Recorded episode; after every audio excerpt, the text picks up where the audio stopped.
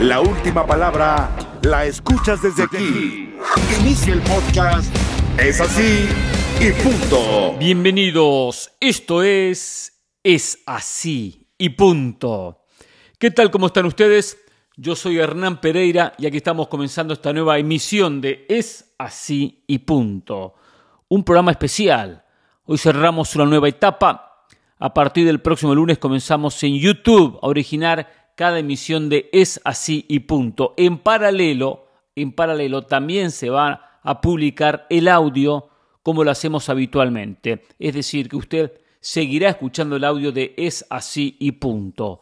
Por ahora, los lunes y los viernes. Pero de a poquito iremos ampliando esa ventana y tendremos más programas como lo hemos hecho habitualmente en la historia de Es Así y Punto.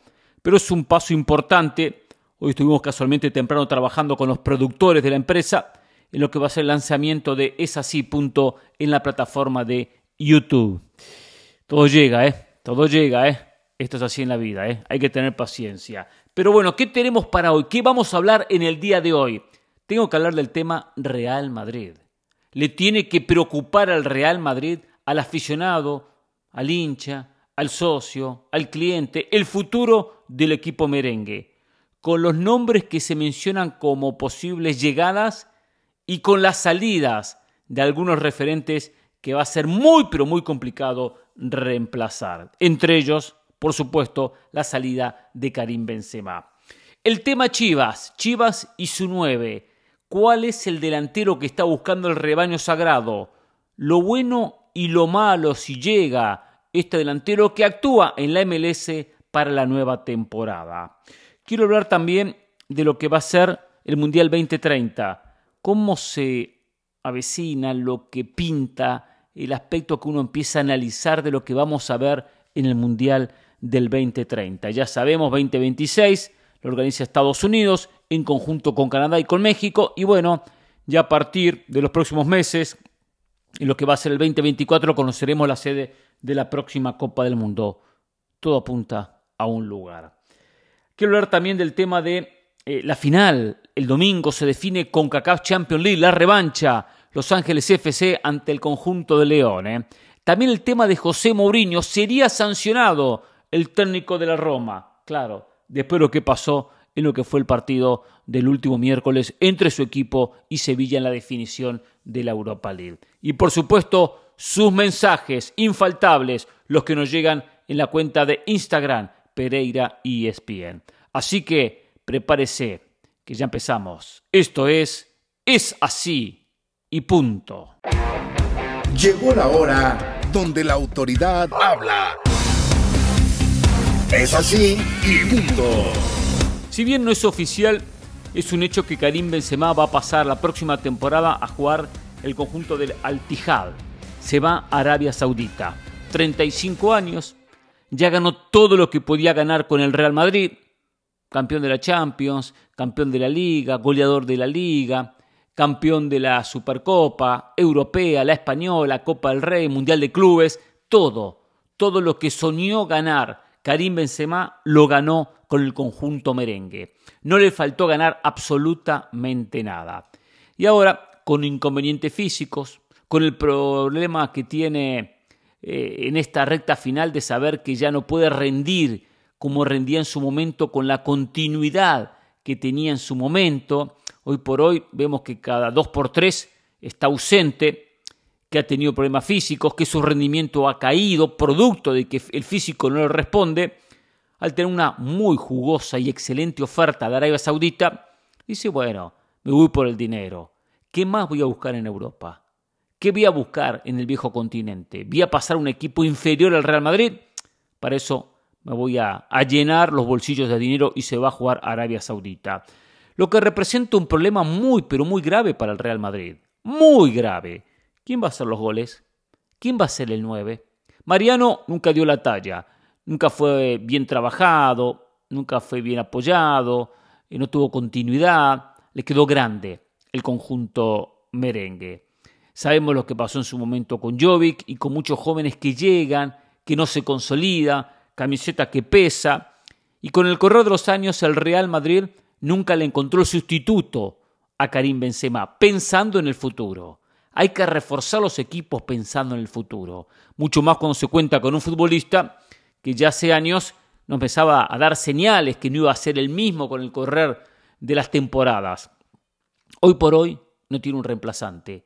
Joselu va a llegar al Real Madrid, el delantero del Español que descendió con el conjunto catalán. Marcó 16 goles, 5 de ellos de penal, pero es un delantero de 33 años que no viene a ser el 9 del Madrid, viene a ser suplente en el Madrid, viene a ser el Mariano del Madrid, viene a ser el sustituto de quien llegue como centrodelantero en el conjunto merengue. Es un problema muy grave para el conjunto del Real Madrid hoy decir, apuesto a Joselu. Erling Haaland se fue al City. Mbappé continúa en el Paris Saint-Germain. Lewandowski eligió en su momento el Barcelona. Cavani ya no es el mismo que en su momento podría haber llegado y le podría haber aportado algo al equipo del Real Madrid.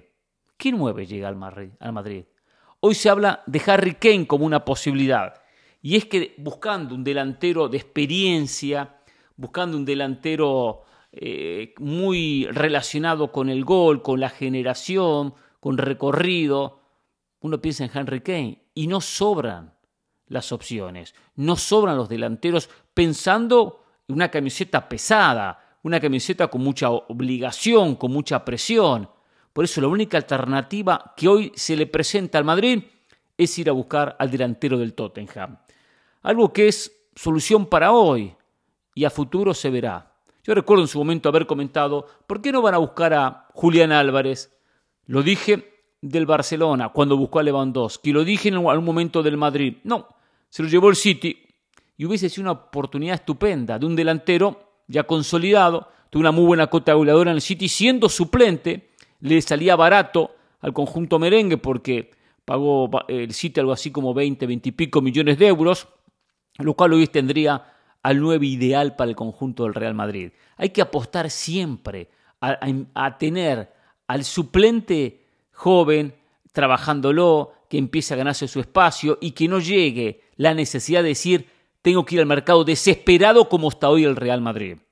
El futuro del Madrid preocupa cuando uno analiza que van a ir a buscar a Fran García, al lateral izquierdo, que se va a ir Asensio, que se va a ir Ceballos, de repente Luka Modric con 37 años y aunque no se vaya Luka Modric, ya el rendimiento del croata no va a ser el mismo.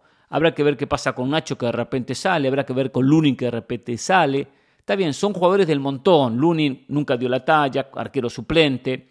Nacho tapa huecos como central, como lateral por derecha, como lateral por izquierda. Asensio es de marcar algunos goles, pero tampoco logró nunca hacer un titular indiscutido. Pero empieza a perder cantidad y empieza a perder calidad. Calidad con la salida de Benzema y si le llega a ir el propio Luka Modric. Por lo tanto, hoy va a ser un problema para el Madrid esta renovación que no la trabajó con anticipación.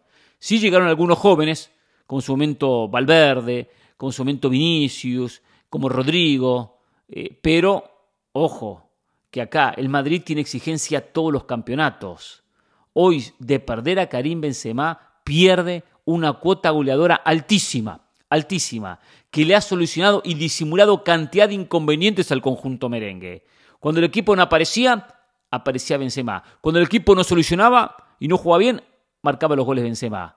Hoy la salida de Benzema es un grave problema para el Real Madrid. El Madrid no le sobra el dinero. El Madrid no es que tiene en el banco millones y millones para salir y comprar. Ha habido decisiones buenas en la llegada de algunos jugadores, pero al plantel le falta la jerarquía que de a poco ha ido perdiendo. Con la salida de Sergio Ramos, con la salida de Casemiro y ahora con la salida del propio Karim Benzema. Sumada a algún hombre que ha dado lo máximo y ha sido figura como el croata Luka Modric. Los tiempos del Madrid no van a ser fácil. No va a ser para Florentino Pérez una tarea sencilla reforzar el plantel y mucho menos conseguir un delantero. Los ingleses de por sí fuera de Inglaterra no han rendido. Los ingleses fuera de su territorio no han dejado la misma imagen que cuando están en Inglaterra. Y Harry Kane tendrá que adaptarse a un nuevo equipo, adaptarse a un nuevo idioma. No va a ser tarea fácil. La única buena incorporación que se menciona que posiblemente llegue y va a ser muy buen futbolista es Bellingham, el jugador de Borussia Dortmund, un volante por fuera, puede jugar como interior y puede aportarle mucho, pero casualmente en un sector del campo de juego que lo tiene bastante solucionado con los futbolistas que actualmente cuenta el técnico italiano. Por lo tanto, el problema aquí pasa por la delantera. Rodrigo hoy no puede ser el 9 del Madrid. Y tampoco pensar que Joselu, por su sola presencia, al haber marcado 16 goles con el Español, va a ser lo mismo con el conjunto merengue. Se vienen tiempos difíciles. La chequera no es la misma. El dinero se ha gastado, a veces bien y a veces mal. Y la salida de estos referentes, que no se trabajó la renovación en su momento, le va a pasar factura al conjunto merengue. Habrá que ver lo que pasa, pero las próximas temporadas no van a ser fácil para el conjunto blanco. Es así y punto. Acá nadie convierte a la gente en borrego, la gente escribe o no escribe, y acá opinamos de lo que pasó en la cancha de este hermoso deporte que es fútbol. Es así y punto. Periodismo sin censura. Polémica que te atrapa. Si a usted no le gustan los comentarios, no escuche, está en su libertad de escuchar otra cosa, música, lo que quiera, ¿no? Escucha el podcast en Apple Podcasts, Spotify y TuneIn. Es así y punto. Sin dudas, todos sabemos que el rebaño sagrado, que Chivas de Guadalajara necesita un 9, un centro delantero. No se recupera JJ Macías, tiene todavía para unos cuantos meses de ausencia. Es una carencia que el equipo ya hace años que tiene, de 9. Nunca supieron moverse con anticipación, hacer jugadas inteligentes. Y bueno, y eso le ha pasado facturas. Un rebaño sagrado que tuvo un muy buen campeonato, que jugó un muy buen torneo, pero que la ausencia de un 9 le terminó costando caro. Hoy la apuesta es Alan Pulido, el delantero de Kansas City, del Sporting Kansas City. Claro, para que pueda llegar Alan Pulido al rebaño sagrado tendrá que depositar una cifra cercana a los 4 millones el conjunto mexicano. ¿Por qué 4 millones? Primero, porque Kansas City pretende 2. Segundo, porque le quedan 6 meses de contrato de aquí a fin de año, de los cuales gana 2 millones por año. Por lo tanto, habrá que pagarle 6 meses más. Más lo que tendrá que firmar el propio Chivas con Alan Pulido, la cifra oscila en los 4 millones de dólares. Una cifra que la podría haber gastado perfectamente en haber llevado al Mudo Aguirre, un hombre mucho más joven, 8 años más joven, consolidado en Santos, con algún inconveniente con algunos técnicos para jugar, hay que decirlo, pero una apuesta presente y a futuro. Alan Pulido le va a solucionar. Si bien no tuvo campañas espectaculares en Kansas, le da un salto de calidad a esa zona ofensiva. Nunca fue ese matón de área, esos 9 con gran cuota goleadora. Fíjense que en Kansas hizo 6 goles en la primera temporada, hizo 8 goles en la segunda temporada, ninguno en la tercera, que hay que decirlo, fue una temporada complicada por el tema de la pandemia, la 2022. En la 2023, un gol. La 2020 fue la de la pandemia que hizo 6 goles. 2022 no hizo goles y la 2023 hizo un gol. En total, 17 goles en Kansas City en 4 temporadas, en 47 partidos. Un promedio de 0.36. Es decir, que el promedio de Alan Pulido es un gol cada 3 partidos. Juega 3 partidos y hace un gol. ¿Que es una mejoría para Chivas? Sí, no es la gran solución. Pero hoy, tomando en cuenta las circunstancias, tomando en cuenta el panorama, tiene que ir por Alan Pulido.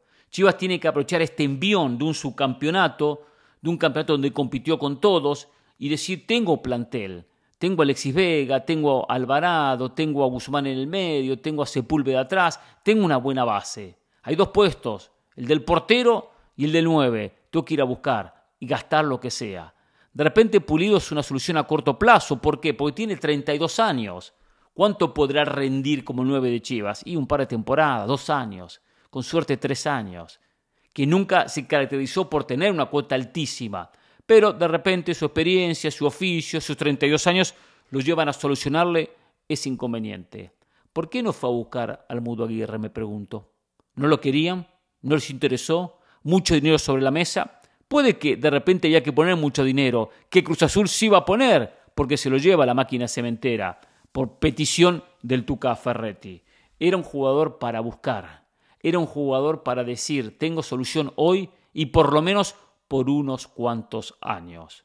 Lo de Pulido habrá que ver, que jugó poco, que no fue titular indiscutido, que arrancó algunos partidos como titular, pero muchos como suplente, que tuvo problemas de lesiones. Y acá hay otro inconveniente. En 6 meses termina el contrato de Alan Pulido.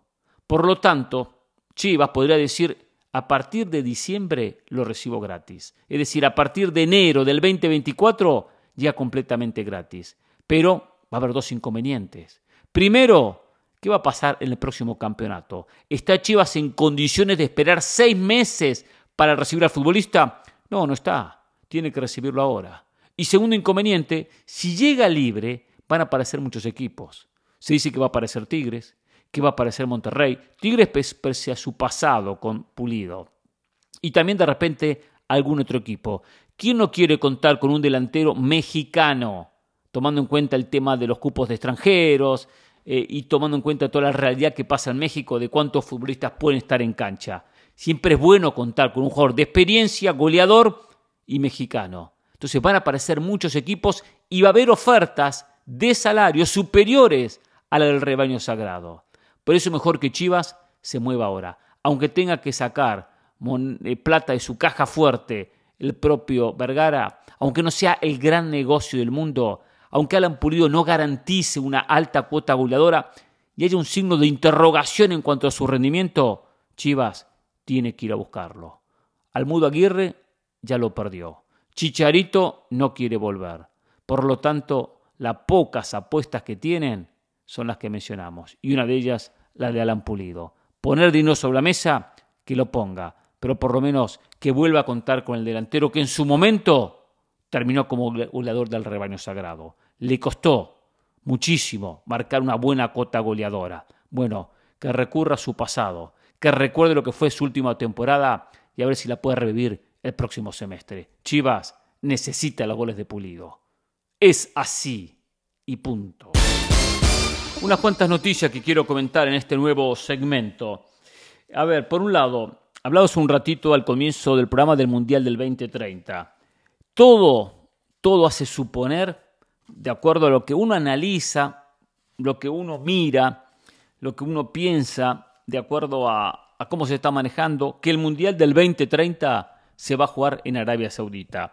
Hace tiempo les comentaba que en Arabia Saudita compraron los derechos de la Supercopa o la Superliga Africana, un torneo internacional de África donde juegan equipos de todos los países africanos. Y va a haber excelentes premios económicos, producto que Arabia Saudita compra o patrocina el campeonato.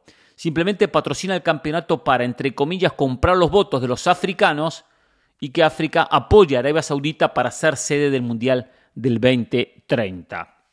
A esto se le suma este ruido mediático que está haciendo Arabia Saudita llevando a grandes jugadores. Primero con Cristiano Ronaldo, ahora con Karim Benzema. Están intentando llevar a Lionel Messi. Es decir, hay un ruido bien estratégico y bien manejado por los clubes para que siempre haya algún equipo importante de Arabia Saudita que busque alguna figura. Al Nassr dio el paso y consiguió a Cristiano Ronaldo, lo convenció a Cristiano, y uno de los grandes jugadores de los últimos años termina su carrera, o está terminando su carrera en Arabia Saudita. Aparte va a ser imagen para el Mundial y lo van a utilizar como promoción para la Copa del Mundo. El propio Al Hilal hace el movimiento para conseguir a Messi. Se está haciendo la oferta increíble, la oferta espectacular para que Messi vaya a jugar a Arabia Saudita. Posiblemente Messi diga que no y decida venir a la MLS, seguir en Barcelona o vaya a saber jugar dónde. Pero la oferta está. Y eso muestra en Arabia Saudita un interés, llama la atención que se oferta tanto dinero, llama la atención la presencia de equipos de la Liga, de un movimiento quienes ignoramos cómo es la Liga de Arabia Saudita, por lo menos hay un ruido a nivel mundial, una promoción automáticamente al mencionar Messi al Hilal y a mencionar que el futbolista del PSG todavía podría caer en las filas del conjunto de Arabia Saudita. Independientemente que llegue o no llegue, ya se habla de Messi y se lo liga a Arabia Saudita. Un Messi que tiene un contrato para promocionar a Arabia Saudita como lugar turístico. Por eso viajó, cuando fue sancionado por el Paris Saint-Germain, ustedes lo recuerdan, a pasar un fin de semana en Arabia Saudita. Por lo tanto, hay mucha inversión en Arabia Saudita. El Al Ittihad está ya muy cerca de anunciar la llegada de Karim Benzema. Es decir, que las grandes figuras del mundo del fútbol que están llegando al ocaso de su carrera, su recta final, todos tienen ofertas espectaculares de Arabia Saudita. ¿Qué hay detrás de todo esto? Organizar el Mundial. Si lo organizó Qatar, Arabia Saudita dice, no nos podemos quedar atrás, tenemos que organizarlo. Por lo tanto, tienen los votos de Asia, tienen los votos de África, tienen figuras que los representan mediáticamente, como los mencionados Cristiano, Messi o el propio Karim Benzema. ¿Qué más quieren? ¿Cuántos votos le faltan? Pronto vamos a escuchar que Arabia Saudita va a patrocinar la CONCACAF Champions League, o que Arabia Saudita va a patrocinar la Liga de CONCACAF, o va a patrocinar la Copa Libertadores. Puede que Libertadores no lo consiga porque Argentina, Uruguay, Chile y Paraguay van a luchar para ser sede de la Copa del Mundo, que no le veo chances, no le veo posibilidades. Pero tendrán que comprar lo que compren, lo van a hacer. Si hay una organización que les va a abrir la puerta, va a ser la propia CONCACAF. Conmebol no y UEFA no, porque UEFA va a postular a España con Portugal como países organizadores. Se habla de sumar a Marruecos, se habla de incluir otro país para tratar de llevar votos más que todo. Por lo tanto, hoy tengo una sensación que habrá que volver al Medio Oriente a ver una Copa del Mundo.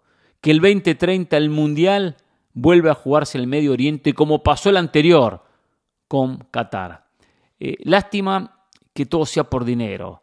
Lástima que no se analicen otras cuestiones y que todo pase simplemente por una cuestión monetaria. Ni de casualidad la Conmebol o Argentina, Uruguay, Chile y Paraguay pueden hacer la oferta económica que hizo Arabia Saudita.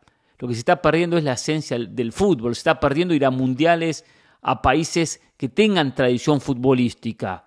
Y no es que acá uno tenga nada en contra de estos países. No, pero sí recordamos cómo contrataban hinchadas, cómo contrataba gente, cómo le pagaban a los aficionados para que se pusieran hoy la camiseta de Argentina, mañana la de Brasil, pasado la de Francia, para hacer en el mercado árabe simplemente un ruido mundialista que era totalmente falso, que no era auténtico de parte de los cataríes. Entonces, ¿vamos a vivir la misma experiencia?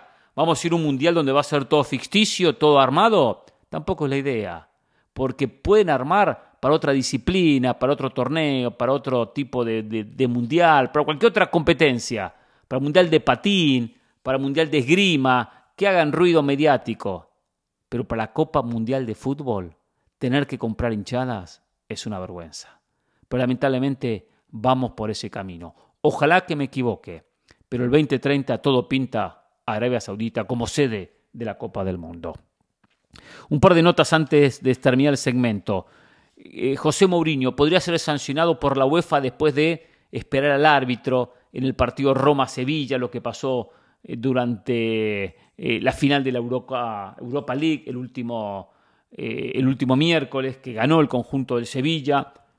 Sabemos que el árbitro no sancionó un penal que le daba la oportunidad al conjunto de la Roma de ponerse al frente 2-1, cuando ya estábamos en la recta final del partido. Una mano que existe en el área, hay que interpretar la intención, la mano no está pegada al cuerpo, tampoco está muy abierta, es una jugada de interpretación. Y el árbitro del encuentro, Anthony Taylor, interpretó que no hubo intención, por eso no sancionó el penal.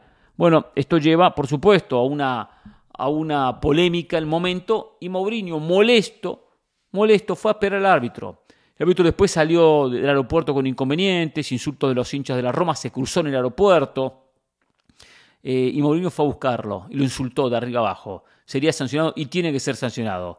Tiene que ser sancionado por la UEFA porque no se puede permitir que un técnico vaya a buscar al árbitro donde ya se genera una falta de respeto, una acción vinculada a la violencia, aunque sea violencia verbal, de insultarlo de la manera que lo terminó insultando. La Roma no ganó la Europa League porque no tuvo el fútbol para ganarlo en 120 minutos y porque desperdició los lanzamientos del punto penal, simplemente por eso y no por culpa del árbitro. Fue despedido Phil Neville como técnico del Inter de Miami. Perdió contra el Red Bull de New York el último partido, entre semana, 1-0 en condición de local, nueva derrota, el equipo está último en la conferencia. Se habla del Tata Martino, hoy una opción estupenda. Martino dirigió en Atlanta United, le fue muy bien, ganó un campeonato, pero habría que armar un equipo alrededor del propio Tata Martino, donde tendrían que darle la libertad, como hizo en Atlanta, en su momento en aquellas primeras franquicias, primeras temporadas, de armar un conjunto como quiera el Tata Martino. Le fue muy bien en Atlanta United, pero Miami ha sido un desastre temporada tras temporada. Hay que tener jugadores. Neville le quedó muy grande esta franquicia y terminó fracasando. Su amistad con David Beckham no le sirvió. Le sirvió para llegar al puesto, pero no para continuar como técnico, porque uno puede ser un amigo, pero si no está capacitado hay que dar un paso al costado o despedirlo como se lo terminó despidiendo. El domingo se define en Los Ángeles la CONCACAF Champions League. Los Ángeles FC contra León. Un equipo angelino que anda muy bien en la MLS, que la pasó mal en León, que sacó un resultado óptimo con el 2-1, que tendrá que mejorar en lo futbolístico. Tendrá que mejorar muchísimo en lo futbolístico. Acá León tiene colectivamente argumentos para quedarse con el campeonato si repite parte de lo que hizo en el partido de ida. Fue mucho más León, pero no lo logró demostrar en el resultado. Y la revancha puede ser diferente. Si Cherúndolo planifica el partido bien, si Cherúndolo es inteligente en el planteamiento, puede darle vuelta a la historia el equipo angelino. Perfectamente puede conseguirlo, pero tendrá que mejorar mucho y hacer un planteamiento inteligente para contrarrestar esta verticalidad, este fútbol intenso, esta presión constante, estos cambios de frentes que hace muy bien el León. Un equipo que llega con mucha gente, que retrocede rápido, un equipo de riesgos, pero a su vez muy agresivo en la manera de jugar. Y agresivo, digo, desde la postura de atacar, de proponer, de llegar con mucha gente, de sorprender.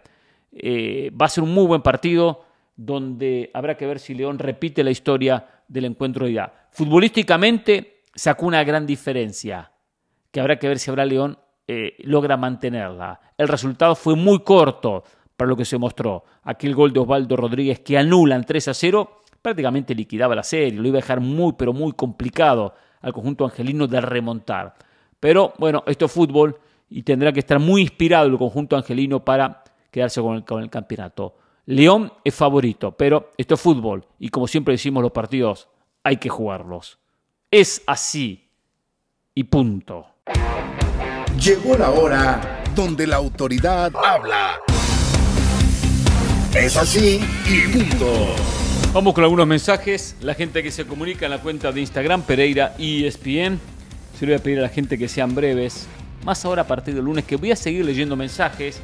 A partir del lunes voy a ser un poco más selectivo porque el tiempo será menor en cuanto al hecho de tener 2 programas por semana. Pero que la gente ponga su punto, que vaya directamente al grano. Y vamos a seguir comunicándonos en este 1 a 1 que hacemos habitualmente. A ver, algunos mensajes. Dice Martín, no, perdón, Aquiles 602, desde Martin, Georgia, mi amigo, dice, deseando lo mejor a sus seres amados, le pregunto, ¿piensa que le costará al León en la vuelta el fallar tanto? Para mí el gol era legítimo, el defensa no hizo por el balón, saludos Martin, Georgia. Totalmente de acuerdo. El gol que le anulan es un gol de manera incorrecta, que le anula el árbitro Wilmer López a Osvaldo Rodríguez. Él va a buscar la pelota. Sergi Palencia, el defensa, va a buscar al jugador. Lo toca abajo. Después hay un golpe en la cabeza cuando uno está arriba, cuando en el aire lo terminan tocando. Usted ve la repetición y queda muy claro cómo va a buscar la pelota. Mientras que el defensa no busca la pelota, no ataca nunca la pelota, va a buscar al defensor. Ahí se equivocó el árbitro, se equivocó feo. Dice Constantino Morales, ¿qué tal, mister? Saludos, solo quiero decirle que estamos al millón con usted, sea un día o 2, y felicidades en su nuevo proyecto, también cuenta conmigo. Dice, ya lo veremos en YouTube. Gracias, Constantino. Abrazo. El lunes comenzamos en la plataforma de YouTube a través de ESPN. Dice Alexander Alfaro, muy bonito partido y todo que solo metieron 2. Quiero escuchar lo que dirá el lunes si Los Ángeles FC gana el campeonato. ¿Qué peros pones? Brotas por los poros, mala leche en contra de la MLS. Alexander, Ramos vendió que yo tengo algo en contra de la MLS. No tengo nada en contra de la MLS. Digo realidades y verdades de la MLS. Si gana Los Ángeles lo voy a aplaudir y lo voy a elogiar. Y el lunes lo voy a decir en Es Así y Punto. Elogiaré el conjunto angelino si gana el campeonato. Pero el otro día León le pasó por encima y la sacó barata. Si pudiera haber comido 5 goles. No es un invento. No tengo nada en contra de la MLS. Digo las cosas que son porque las conozco en la MLS. Las he mencionado muchas veces y me han dado la razón. Me han dado la razón. Lea lo que dijo Tim Howard hace un tiempo atrás. Busqué la nota. Pero bueno, a algunos les molesta porque algunos vienen a vender MLS. Pareciera que están patrocinando a la MLS. Pareciera que hasta son amigos de alguna gente de la MLS. Por la manera que patrocinan, que hablan, que promocionan el campeonato. Ahora, que la MLS ha hecho muchas cosas bien, no lo discuto, Claro que ha hecho las cosas muy bien, pero también tiene cosas que mejorar, Esto de que le cobra a los muchachos, no me gusta, Esto de pagar para jugar, que existe en Estados Unidos. No hay que ser mucho más amplio. Y hacía muchos aspectos para criticar, muchos aspectos. Fred dice, buenas tardes, señor Pereira, le mando un saludo del estado de Guerrero, en México. Le quiero preguntar sobre Chivas y su búsqueda de un portero para darle competencia al Guacho, ya que no creo que busquen un titular. Si no, ya se hubieran ido por Acevedo. ¿Qué le parece a Vito Ochoa? A pesar de que se ha dado de baja en San Luis por indisciplina. Es un buen portero y joven, y con esta directiva en Chivas lo pueden regresar al corral. A ver, Freddy, no me convence. Creo que atajó un solo partido en San Luis este campeonato de Vito Ochoa. Se va por indisciplina, o sea, tiene un mal comportamiento, poco compromiso. Es más traer problemas que traer soluciones. No puedo entender cómo no tiene Chivas en las fuerzas básicas un portero de mayores condiciones, de mayor calidad que Ochoa. No lo llevaría, no lo llevaría. Y mucho menos cuando el jugador confirma ser conflictivo, ser un jugador problemático, tener problemas de indisciplina, poco compromiso. Cuando es un joven que está comenzando su carrera es cuando más tiene que lucir. Entonces, la verdad que no le daría, no lo buscaría, no le daría espacio. Tendrá que trabajar mucho Chivas en encontrar un portero, pero necesita. Se habla de Wally, Oscar Wally, el portero de Lugo, que no lo voy a atajar, no lo he visto atajar. Dicen que es suplente, un equipo que está en la segunda división de España, que terminó último, que descendió a tercera, que a él le interesaría. Claro, para él es importante, sale del anonimato del fútbol español, donde no ha llegado a nada, para ir a un equipo como Chivas, importante, lucha por títulos, con la intención de ganar títulos, sueña con llegar a la selección, pero habrá que ver si tiene condiciones. Si él ataja en segunda, ningún equipo hasta ahora le ha dado espacio, no ha crecido como portero, no ha llegado a un equipo de primera división, no era titular de su equipo, tampoco debe ser ningún fenómeno, debe ser bastante limitado este portero, a no ser que sea un jugador tapado y por diferentes razones no logró hacer diferencias, pero no le veo muchas posibilidades. Y aparte no es ningún joven, ya es un jugador que ya hizo su carrera. Pero bueno, habrá que ver si en el fútbol es clave el portero, es fundamental el portero. El portero tiene atajadas, siempre digo que valen goles, en partidos que se está empatando y esas atajadas que solamente algunos las sacan y no todos, que deja un equipo perdiendo cuando el portero es limitado o deja un equipo manteniendo un empate, son puntos fundamentales, esas atajadas que valen esos puntos. Entonces hay que tenerlos, se está ganando un partido, el rival lo está arrinconando, y el arquero tiene el temple, tiene personalidad, tiene presencia y solo se banca al equipo rival. Ha pasado muchas veces y eso lleva a sumar puntos y a mantener victorias. Los porteros inseguros cometen errores y cuestan caros. El portero no se puede equivocar. El error del portero termina en gol y el gol es perder puntos. Por lo tanto, Chivas, que no le sobra en talento, no le sobra en plantel, nada, pues no le sobra nada. Entonces tiene hoy que buscar un portero con seguridad, porque no es un equipo que si no, el equipo va a ganar 5-4, el equipo gana 4-3, el equipo tiene una delantera que va a hacer más goles que lo que reciba. No, no, sabemos que tiene problemas también en la delantera y los partidos de Chivas son partidos cerrados, por eso tiene que buscar potenciar el centro delantero para subir su cuota goleadora y un arquero que tenga menos errores. No va a ser empresa fácil, pero todas las fichas hay que apostarla a esos dos puestos. Hasta el lunes, buen fin de semana. Es así y punto.